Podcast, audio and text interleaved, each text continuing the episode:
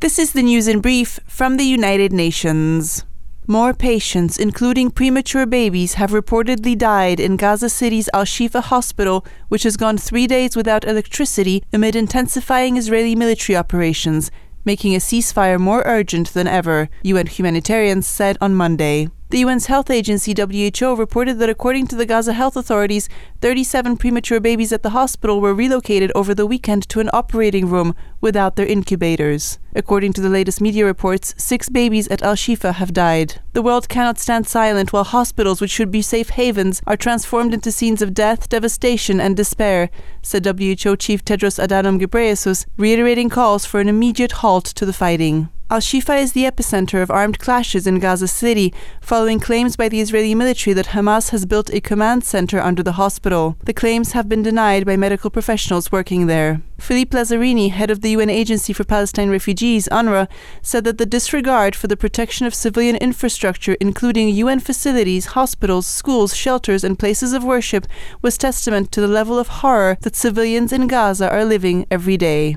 In East Africa, conflict, high food prices, and climate shocks continue to leave millions of people not knowing where their next meal will come from, the UN World Food Programme WFP warned on Monday. The agency said that as of the end of September, 62.6 million in the region were food insecure, with Ethiopia, Somalia, South Sudan, and Sudan among the most severe global food crises. All four countries have been experiencing either open conflict or heightened violence, pushing people to flee their homes. Over 18 million people in the region are displaced, including 12 million within their countries and 5 million who have crossed international borders. High costs of food and of living persist in East Africa with inflation averaging 13.2%. WFP said that while official inflation rates for war torn Sudan have not been issued since February, they are expected to exceed 300% by the end of the year. The UN agency stressed that the dire situation is likely to continue through early 2024. The El Nino climate pattern is expected to bring above normal rainfall through January,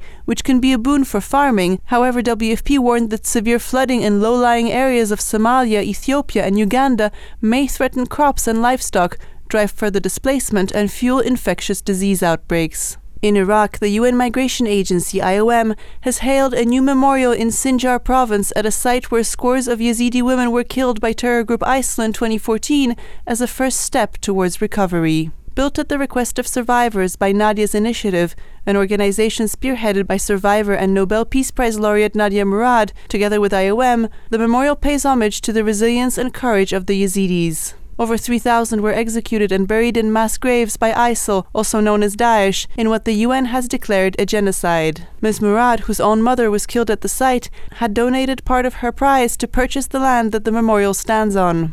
IOM's chief of mission in Iraq, Giorgi Gigauri, said that a crucial part of the recovery process was timely individual reparations and other transitional justice measures as outlined in the Yazidi Survivors Law adopted by the Iraqi parliament in 2021. The UN agency worked closely with the Iraqi authorities to develop the law and has been supporting the application process for reparations. Over 1,140 applications have already been processed, and nearly 900 verified survivors have begun receiving monthly salaries under the legislation. Dominika Tomaszewska Mortimer, UN News.